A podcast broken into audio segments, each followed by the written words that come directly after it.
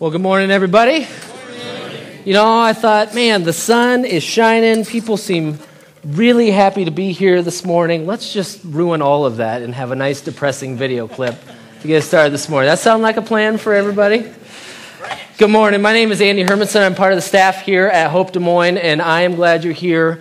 Uh, I hope you are too. It is a great day to worship. Amen? Amen. And we're excited to jump in. And I, I thought I'd start with that nice comedic, you know, lighthearted video clip this morning. Uh, because I thought, well, why not? Why not? And some of you are like, why did we come here this morning, right? Is this going to be a depressing sermon or what? And given the topic that we're talking about, uh, that is suffering and why does God allow it, uh, I thought of this movie, Patch Adams. And many of you probably saw that movie. It, I feel like I'm getting older. I saw that was over 10 years old, and I was like, whoa, it's like 15 years old. Uh, and I remember when that movie came out, but I remember being struck by just the sadness in that conversation, right? Where he's in this moment and he's saying, why, God? Why, God? And he's got some zingers there. I thought he's pretty good about letting God have it, right? But depending upon where you're at in life right now, maybe you can relate to that right? And if we go through all of our stories, I'd be willing to bet that almost all of us in this room today can point to a God, a, a, time in our life where we've been angry at God. We've been asking this question, why? But I love what Robin Williams' characters models for us there. And what it looks like to have the kind of relationship with God where we can be open and we can be honest and we can tell God, this is how I feel. And that's what I love about that clip. What bugs me about that clip is how it seems on the turn of a dime, he just sees this butterfly, right? And it seems like things begin to already get better. And I don't know about your experience, but in my life, it, my heart doesn't heal that quickly. And there's a lot to the movie, and you'd understand the significance of it if we had time to, to watch the whole thing, and I'll let you do that on your time. But Robin Williams' character is in a struggle. He's in a struggle. His girlfriend uh, is, he's mourning the death of her.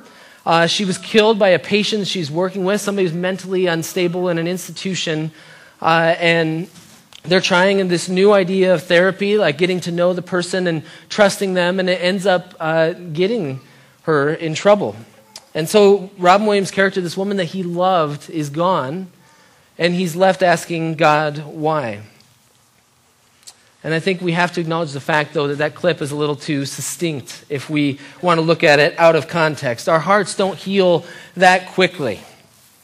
So, we're doing a, a sermon series. Uh, we're wrapping it up today, actually, and it's called Five Challenging Questions for the Church. And I was thinking about it this week, and I started looking at these. Do you realize, right? I'm only preaching one message in this whole series. Do you realize that I got the only question that is not a yes or no question, right? It's the one that uh, is open ended, that is really challenging to answer. And I think that's why they gave it to the guy with the glasses, right? The glasses, the, the most intellectual, the smartest. I'm not, I'm not sure if I have that going for me, but it's a big question to answer, isn't it? Right? Why does God allow suffering? And I don't have to tell you about suffering and that it's everywhere. I mean, we're going to acknowledge that here in just a moment, but apparently we like to save the best questions for the last. Amen? Amen. Right? Today's question why does God allow suffering? I would really like to know. And I've been wrestling with that uh, this week, ever since I found out that I was going to talk about this. And I feel like God's given us some answers. But the thing I want you to know this morning is we can't tackle this entire thing in a 30 minute conversation.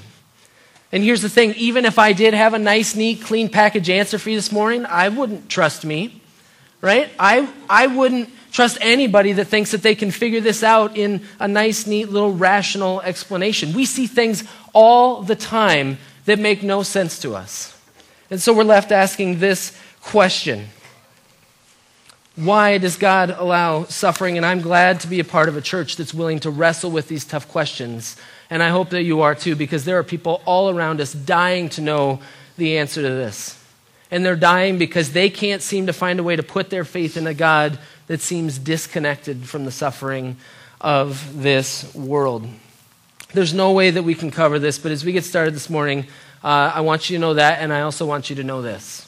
I want to acknowledge that in this room here this morning, we have people that aren't just thinking of suffering as some distant thing once upon a time, but it's right now. And I want to acknowledge that. And I want to tell you if you're hurting this morning, and some of you I talked to and your stories, it's powerful, and I'm, I'm so sad that you're going through what you're going through. But here's what I want you to know this morning as we get started you're in the right place. Amen. You are in the right place. Jesus says in uh, Matthew, wherever two or three are gathered in my name, I'm there. Jesus, we, he's known as the great physician, the great healer. He's here for you this morning. It may not be the kind of healing that you're looking for particularly, but he's got some sort of healing that he wants to do today. And the other thing I want you to know if you're going through suffering this morning, if you're just wondering, if you're in the situation where you're asking those questions, why God? Right? I want you to walk away if you hear nothing else. I want you to know that God is for you.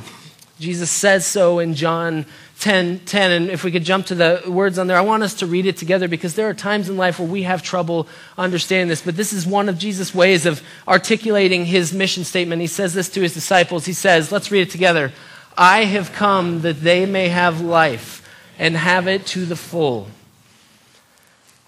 And yet, sometimes that's a challenging thing for us to believe.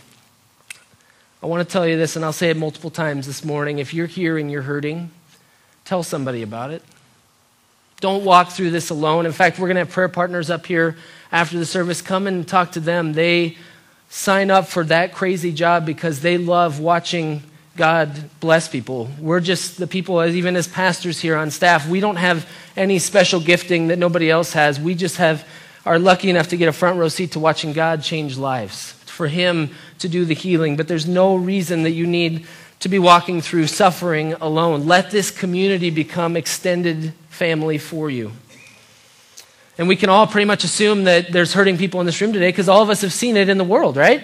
We've seen the, the fact that this world can be broken, it can be messed up, it can be wild, it can be unpredictable. And that's why in Romans 8, Paul says, right? All creation is groaning. He said, as Christians, we groan because we think, man, there's this healing and it's out there and we've seen it, right? We've tasted the goodness of God. We know that He's trustworthy. And yet we're stuck with all of this stuff. And we wonder why it's here. And I saw it this week, even last couple weeks, as I've been watching the news, just talking to people, right? I mean, we still have a couple hundred schoolgirls in Nigeria that are being held captive. What's God, where's God in that? Right? This, this week, maybe it was a, a week ago, my wife brought me this story from CNN about this three year old boy that died. His mom came home and found out that he had died, get this, because she left him alone for 20 hours. Right? Same age as my little three year old that's running around, and sometimes I wish he'd sit still and worship, but I don't, I don't want to leave him alone for 20 hours. And you know what the mom said when the police got a hold of her? She said, Well, this isn't the first time right? 20 hours she went to work and then she went to hang out with her boyfriend. And I think about this three year old kid wondering where his next meal is going to come from. And I think, why? Why, God? You don't need me to tell you that the world is a broken place, right? I have a missionary friend from Haiti who's from Iowa but has been serving in Haiti. He's in Iowa City right now because he was, as he was doing his work, burned by a grease fire. My own son, we, we've faced medical challenges and we continue to struggle with this question why hasn't God healed him? We see it everywhere, right? And it's not just in the big stuff, but it's the little stuff too the tension that we feel in our relationships, right? When we're abandoned, when we get ditched, when, when things happen with people, maybe it's addiction, maybe it's you just feel really isolated, right? Some of you, as I've talked to you, you've shared with me the fact that you are stuck in jobs where you are oppressed and you feel taken advantage of, and it just isn't working out. God sees that. And that's suffering. And there's a whole spectrum of suffering. And I could go on and on, but instead I want to pull you into the sermon right now. And so we're going to go on a little adventure together. Uh, I want you to buckle up for this. We're going to do community time. And the reason why we do this isn't to make you feel awkward, right? Isn't to make you uh, uncomfortable, although I think that's part of growing in our faith. No, we do this because we need to share our stories with each other. If you don't come to church and you don't walk away having connected with someone, then I wonder if we've missed the point. So you can get up, and when I say go here in a minute, you can get up and you can go talk to somebody completely across the room. You, don't have to move, you can sit next to the person. If you want to go and hide in the bathroom during community time, you can do that, okay? We're doing this for a good reason, though. It's because we're the body of Christ. This is part of it. So here's what I want you to do I want you to find somebody that you don't know, especially if you're feeling really risky right? Find somebody you don't know and answer this question, right? What was a tough time in your life? I want you to share that with another person. I'm only going to give you three or four minutes to do this, so don't, don't be a, a conversation hog and talk the entire time, right? But, but be honest. What has suffering looked like for you? And if you can't think of anything personally, a lot of times we try and minimize the suffering in our own life. But what do you see around you, if nothing else? Okay? Got it? If you got it, say, if you get it, say got it. All right, on your marks, get set, go. Okay, let's pull it back together. Come find your seats. I know we do this so you stay around and connect with people after the service. So here's the thing all of us can relate this idea of suffering and it's happening, but the question still remains why is it happening? And if we're going to understand this, we have to understand the paradox of the Christian faith. And there are paradoxes all around us. And a, a, paradox can be something that just, an idea that contradicts itself, something that just doesn't seem to make sense. And one example I found of this, there's a book that came out about 10 years ago. It's a book called Rare Earth. And it's a book that looks at the specifics of what is it about our planet, the, the Earth, that makes it such an amazing place that inhabits life, it supports life, it's different than any other play. And they had, they had thing after thing after thing that they'd identified as factors that make it so, that set the earth apart so we can be there. One of those, one of the more surprising ones, is this idea of tectonic plates. Everybody say tectonic plates. Right? Remember those things you learn about in fourth grade in geography class, right? It's amazing how, and we don't really think about it, but they're an essential aspect of what it means to have life here on Earth. Earth is one of the only planets in our solar system that even has mountain ranges. We, other, other planets have mountains, but they're more individualized. The fact that these plates, they move around, they collide, they, they change the elevation, they make it so that the Earth is able to inhabit life because they provide land for us to live on. No other planet has that. If we didn't have these shifting plates, we wouldn't have con- continents. We wouldn't have places for us to live. In other words, we could not have life if God hadn't designed it with these plates. And yet, with these plates, we also find, especially I noticed this when I lived in California, these little things called earthquakes. And if you've ever experienced one, you know that they're extremely terrifying. Mine was only one second long, and that was all I needed to understand that uh, I don't like earthquakes. I'm not sure I would take on a tornado over an earthquake, but, uh, right? But there's this paradox here. This thing that gives us life also has the power to destroy it. There's a paradox. We need them, and yet they hurt us. And Christian faith is also like that a paradox, right? In one hand, we have this God who desires for us to do anything but to suffer. And yet at the same time, we're faced with this reality. We live in this tension that suffering is all around us. And so we ask this question Is suffering part of God's will for our life? I would say no, from the very beginning, God has created us as good people. 1 Timothy 2 4 talks about God wanting everybody to be saved. He loves everyone. John 3:16, we know that his heart is for the world and for it to exist. God doesn't want us to suffer. Right? Listen to what Paul said or uh, David says in Psalm 34, he says the Lord hears his people when they call to him for help. He rescues them from all of their troubles. The Lord is close to the brokenhearted. He rescues those whose spirits are crushed. Righteous people face many troubles, but the Lord comes to rescue them. And as a father, I can personally attest this idea that even though children can drive a father crazy, you still love them. And the last thing that you want to ever experience is suffering. So, but does it happen anyway? Well, the answer is yes. Nobody had an issue sharing during community time, as far as I could tell. There's plenty to talk about. And Paul goes on and he elaborates. He's had a tough time even as a missionary. Second Corinthians, he says, We are pressed on every side by our troubles, but we're not crushed. He says, We're perplexed, but we're not driven to despair. We're hunted down, but never abandoned by God. We get knocked down, but we're not destroyed. Through suffering, our bodies continue to share in the death of Jesus so that the life of Jesus may also be seen in our bodies. And if you need any more proof that suffering exists, even Jesus suffered. That hit me like a ton of bricks this time around. Eloi, Eloi, Lama Sabachthani. Translated, My God, my God. On the cross, he's saying this Why have you forsaken me? See, I think sometimes as Christians we think, oh, we're immune to suffering, right? I gave my life to God, it's going to be awesome. And yet, Jesus himself, our rabbi, the one that we're patterning and modeling and orienting our entire lives around, he suffered. And so, why would it be any different for us? I had a professor in seminary who said, All you need to know about Jesus, all you need to know about God, you need to know by looking at the cross. And this week I've been looking at the cross and I've been saying, God, that doesn't help me answer this question. It doesn't give me an answer why suffering happens, but it does tell me why it doesn't happen, right? It tells me what the reason for suffering is not. It's not that God is some other place doing some other thing that's more important, right? It tells us that God is right here with us in spite of it. But this question remains unanswered. And we get this idea of deserved suffering. Suffering kind of has some different categories. There's deserved suffering. We understand this, right? If somebody doesn't wear their seatbelt, if they eat junk food all the time, right? We're going to understand what, what happens to those kinds of people, right? There are, really challenging uh, times of deserved suffering, right? Uh, if you're a Cubs fan, I'm pretty sure you understand what deserves, right? If you're a Vikings fan, for crying out loud, you understand that, right?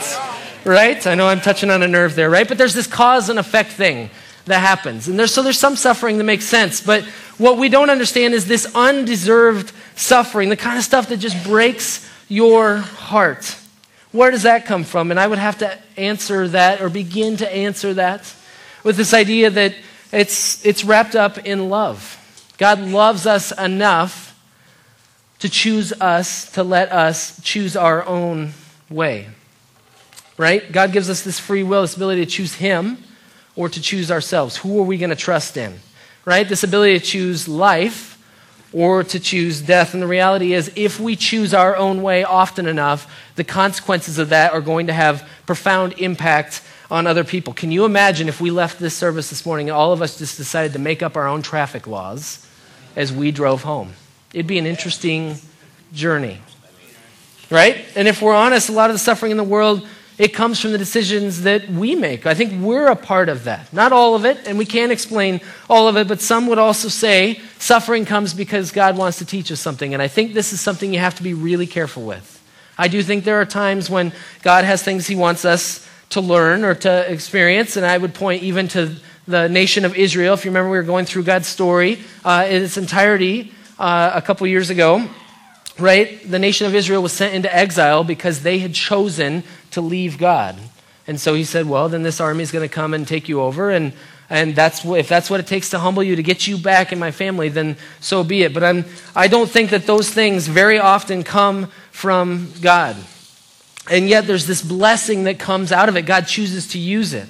One of my favorite things about being a pastor is just hearing stories. I love being the Connect Here guy because people come back and talk to me and they share what's going on. And it's interesting, right? We have these high times in our story, these great things, but we also have these defining moments that happen. And I love hearing those. I would never wish for people to go through them over again, but I love what God does with it. And there are times when God uses these things to bring breakthrough in our life. And it seems that we use these times to grow. Richard Rohr, he's a Franciscan monk. Uh, he's a renowned speaker and author and uh, theologian, and somebody asked him this question how do, how do we grow? As Christians, how do we grow? And I loved his answer. He said, There are two major ways that we grow in Christ one is prayer, the second is suffering. The reality is, most of us stink at prayer, right? And so we need some other way for God to get our attention. There's a tension in that. Even I'm not totally okay with the fact that does this. Would I ever go into an ER and say to somebody that's suffering, well, God's going to teach you something? If you ever think about saying that, don't say that. Okay? And this is why this is important that we talk about this because one of our core values at Hope is this idea that following Jesus is a growing experience. And if we know anything about life, we know anything about Jesus, there's a whole lot of things that are used to help us grow. And the challenge is that we live in a Christian culture that loves to skip over Good Friday in order to get to Easter Sunday when in reality, Jesus invites us back into living on that holy Saturday, that time between the already but not yet. Growth happens through pain. I think the Apostle Paul knew this as he's writing in uh, Romans chapter 5. And I've got the words on the screen here. Let's read this together, and I think it's really important. Let's read this together. Paul says, We can rejoice too when we run into problems and trials, for we know that they help us develop endurance. And endurance develops strength of character. And our character strengthens our confident hope of salvation. And this hope will not lead to disappointment, for we know how dearly God loves us, because He's given us the Holy Spirit to fill our hearts with His love. God begins to paint a picture there for us through Paul of what it looks like to grow from our suffering. Sometimes it helps us grow, but it's still inadequate. Sometimes things just happen. And uh, one of the pastors uh, at Ankeny, Scott Rains, came across, he has this book uh, that the author of this I had a quote that I felt like really summed this up. Because the truth is that suffering is just part of the world that we live in, right? Sometimes things just happen. It's not from God, it's not from anything else. I think sometimes things just happen, and this is something that this author, Jerry Sittser, knows all about. Jerry has an incredible book on pain and suffering. Uh, it's called A Grace Disguise, and I'd recommend it to anyone. Uh, and it's important that, to note that this author, as he's going through this, he's writing this book, he's lived through the pain and agony of, of tragic loss. He and his extended family were traveling in a couple cars on a road trip together and right in front of his eyes, in the flash of an instant, three generations of his family his wife, his mom, and his oldest daughter gone because of a drunk driver took out the first car. He was in the second one, right in front of his eye. And in his book, again, it's called A Grace Disguise, he reflects on all that's happened in his life and he comes to the stunning conclusion. And I thought it was important for us to look at this. But as I read this to you this morning, I want you to ask where does this kind of faith even come from because I think he says something really interesting. He writes, I prefer to take my chances living in a universe which I get what I do not deserve. Yes, I know, he says, uh, I know this means that I will suffer loss, as I already have, but it also means that I will receive mercy. Life will be tougher than it otherwise would have been, but it'll also end up being far better. I will have to endure the bad I do not deserve, and I dread experiencing undeserved pain. But it is worth it to me if I can experience undeserved grace. You see, Sittser understands this idea that despite suffering, God is still there. God is still with us, and he understands that God's grace is evident even in our suffering. But I think he also understands that sometimes it takes a long time to see it. We want this grace factor, right? But do we want the other part that comes with us? We have to be open to the alternative. If we get grace that we do not deserve, we also have to understand that, that there are other things that will happen that we do not deserve. We can't have one without the other. Well, this whole idea of suffering and letting uh, God work through difficult circumstances is something that's not new to us as a congregation. In fact, I started thinking about people I could invite to share their story this morning. I thought of a lot of people. Uh, but there's one family in, in particular I'd like to invite up, and you guys can come on up. Everybody say hi to Freddie and Cindy Windsor. Hi, Freddie. Hmm. They. Uh, They were brave enough to come sit in front of you all and share their story. I think that's on. We can just double check. All right. Uh, and I, I had a few questions. I, I, want you to hear their story. I didn't even really get a chance to meet them personally. Their, their story started before I started here at Hope Des Moines, but as soon as I got here, I'd heard uh, in staff meetings we were praying for them, and I became a Facebook stalker because I was praying and wanted to know what God was doing and uh, doing those things. Hope that doesn't freak you out that I was tracking your progress on Facebook. Uh, we'll talk about that later. But, um, but I just, I, I wanted you to, to have a chance to share with the rest of, of our church family here what you guys have been experiencing and what, what God's been doing in the midst of that, because I think that you have something to share with all of us. So, do one of you want to give us the timeline? Like, what, what's been your story, your circumstances uh, these last couple years? Uh, my name is Freddie Windsor. Um, I used to work at County Middle School. This is my wife, Cindy. She works at Hiatt Middle School. Um, I, uh, uh, prior to everything happening, um, I worked at Callanan. I was a coach. Um, you know, I was getting up early in the morning, going to play ball, working out. On the weekends, riding my bike 30 miles.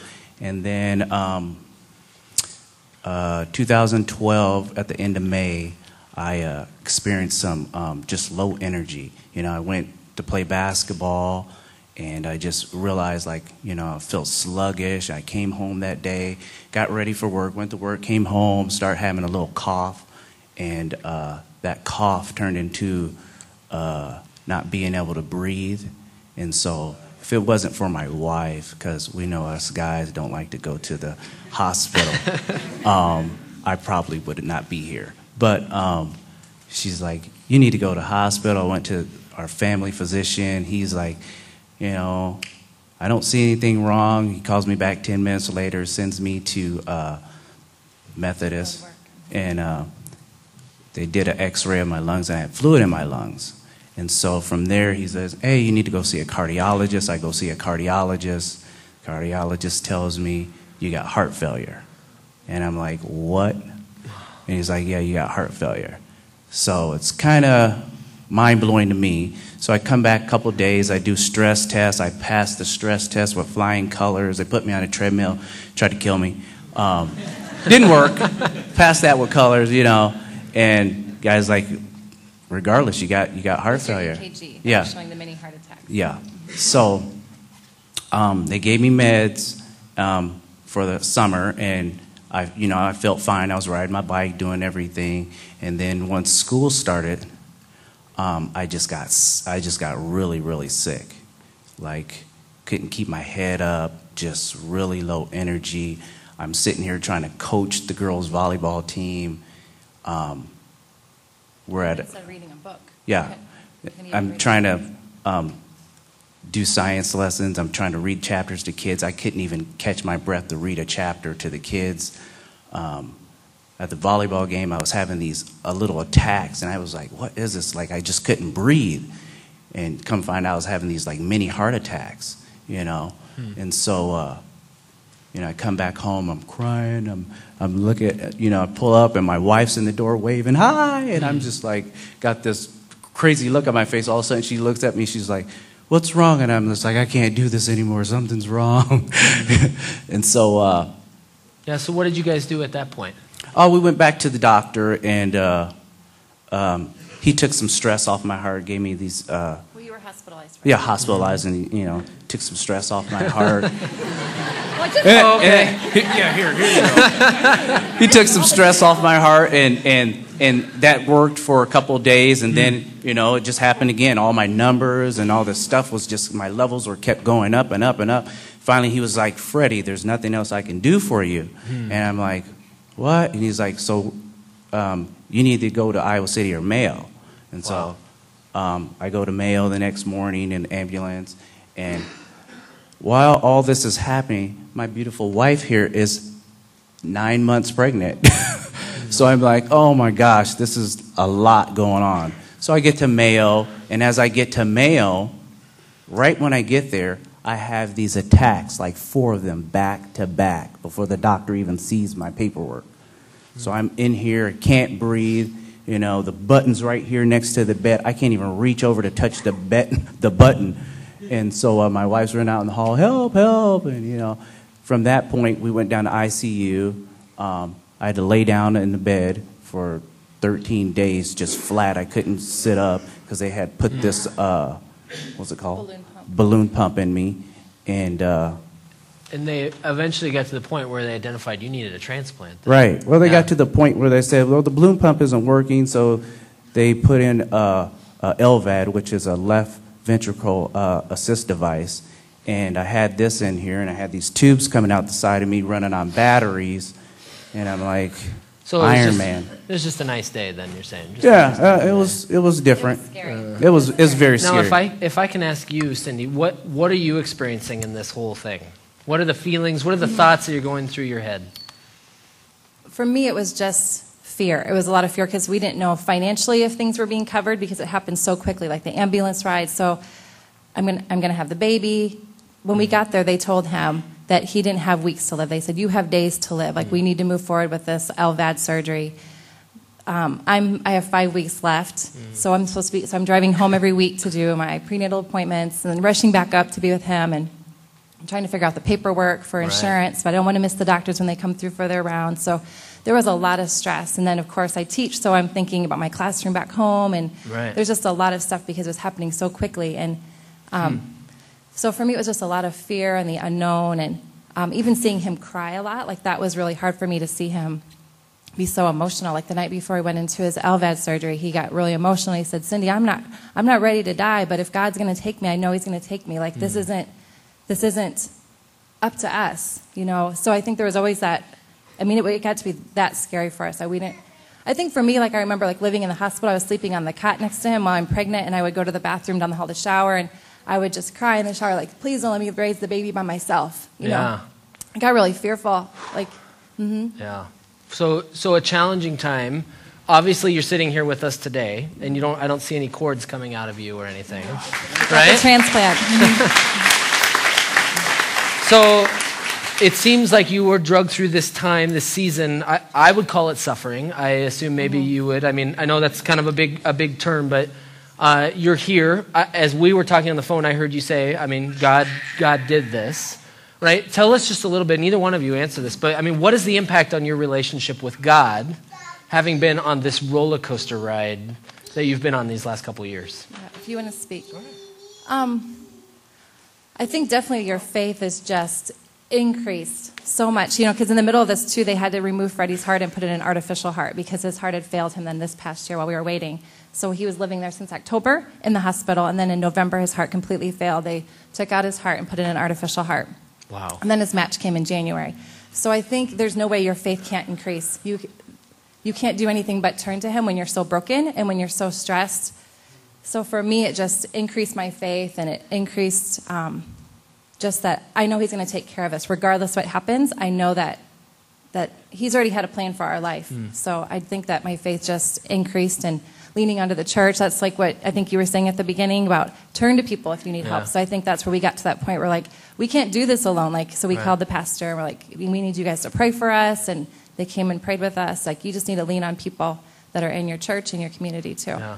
Freddie, what about your faith? Um, definitely some suffering, and I, you know, and y- y- just laying there in that bed, I thought, you know, why this happened to me? Where'd this come from? Why did God allow this to happen? And, you know, I just thought about it for a couple days, and then I said, you know what? God is good. Um, apparently, He wants me to surrender to Him. And when I say surrender, we all know that every day, all of us in here, sometimes we want to will ourselves. We say, ah, and you know what? I'm going to do it this way. When there's that little voice in your head saying, um, let me will you. But we all say, oh, I'm going to do it this way. I'm going to go this way. You know? And that's what God, God just allows things to happen in your life and He's trying to get your attention and He's trying to tell you, surrender. And when He says surrender, He says surrender fully. Let everything go. He says accept it. And that's what I had to do. I said, you know what? I'm here. There's nothing I can do. Accept it. And I, I just, every day I prayed and I accepted everything that was going on. And, and, I, and I prayed about it and I prayed about it and I prayed about it.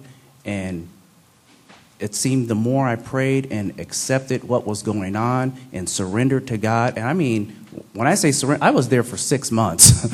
and I was like, I'm like, you know, there's that situation where you're like, I need a heart, but you don't want some other loved one to die just so that you can live. I'm just like, I'm battling with that, and I'm just like, you know, like I said, God, it's it's your time. It's on your time. I just basically handed the steering wheel to Him and let Him steer my life. And I was just like, you know, I'm I'm surrendering to you. I've, I've I'm I'm giving up. I'm I'm letting you have it. And from there, things just got better and better. And it seemed like my wife even started to get a little more upbeat. And I'm, I mean, she's crying every day, and I'm just like, Every day. oh, every day, every day. Awesome. If I had a water meter, I could have. It would have blown your mind. Let's give them a round of applause. Praise God for their story. Thank you, guys. Thank you.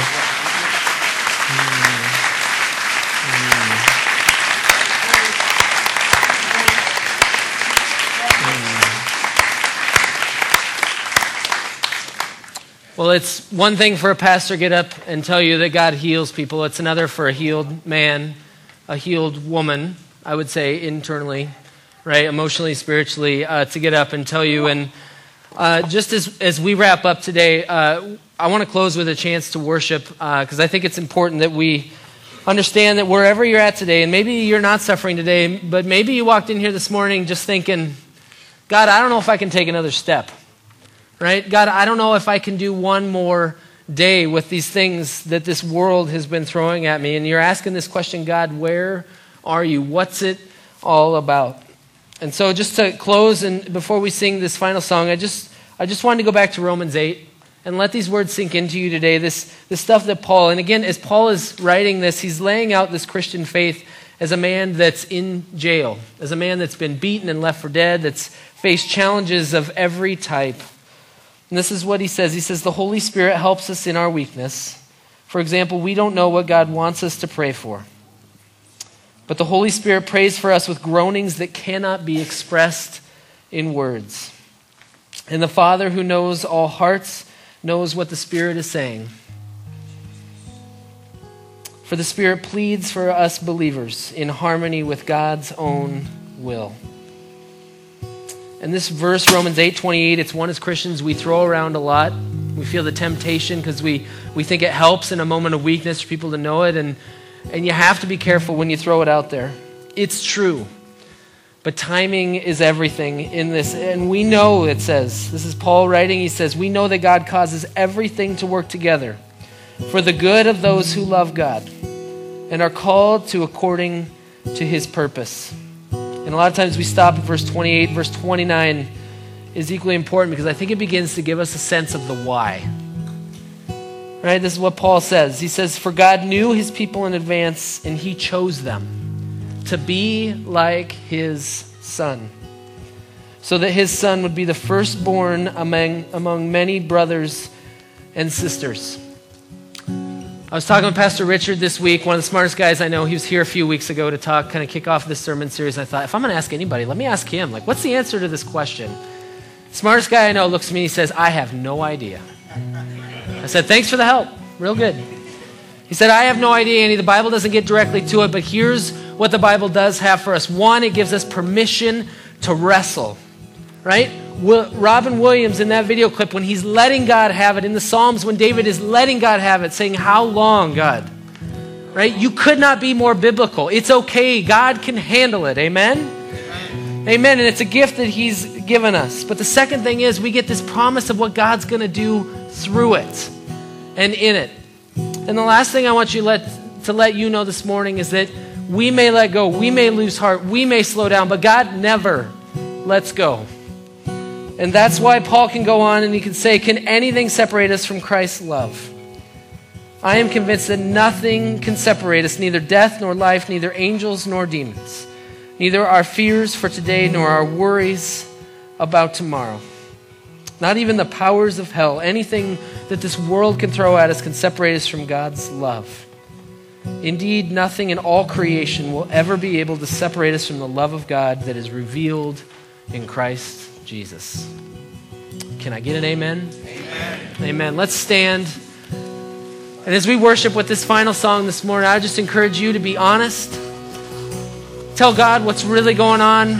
Worship Him as the one who never lets go. And if you're hurting this morning, if you need help, if you need extended family, if you need healing, there'll be prayer partners up here who would love to be available for you. Let's worship.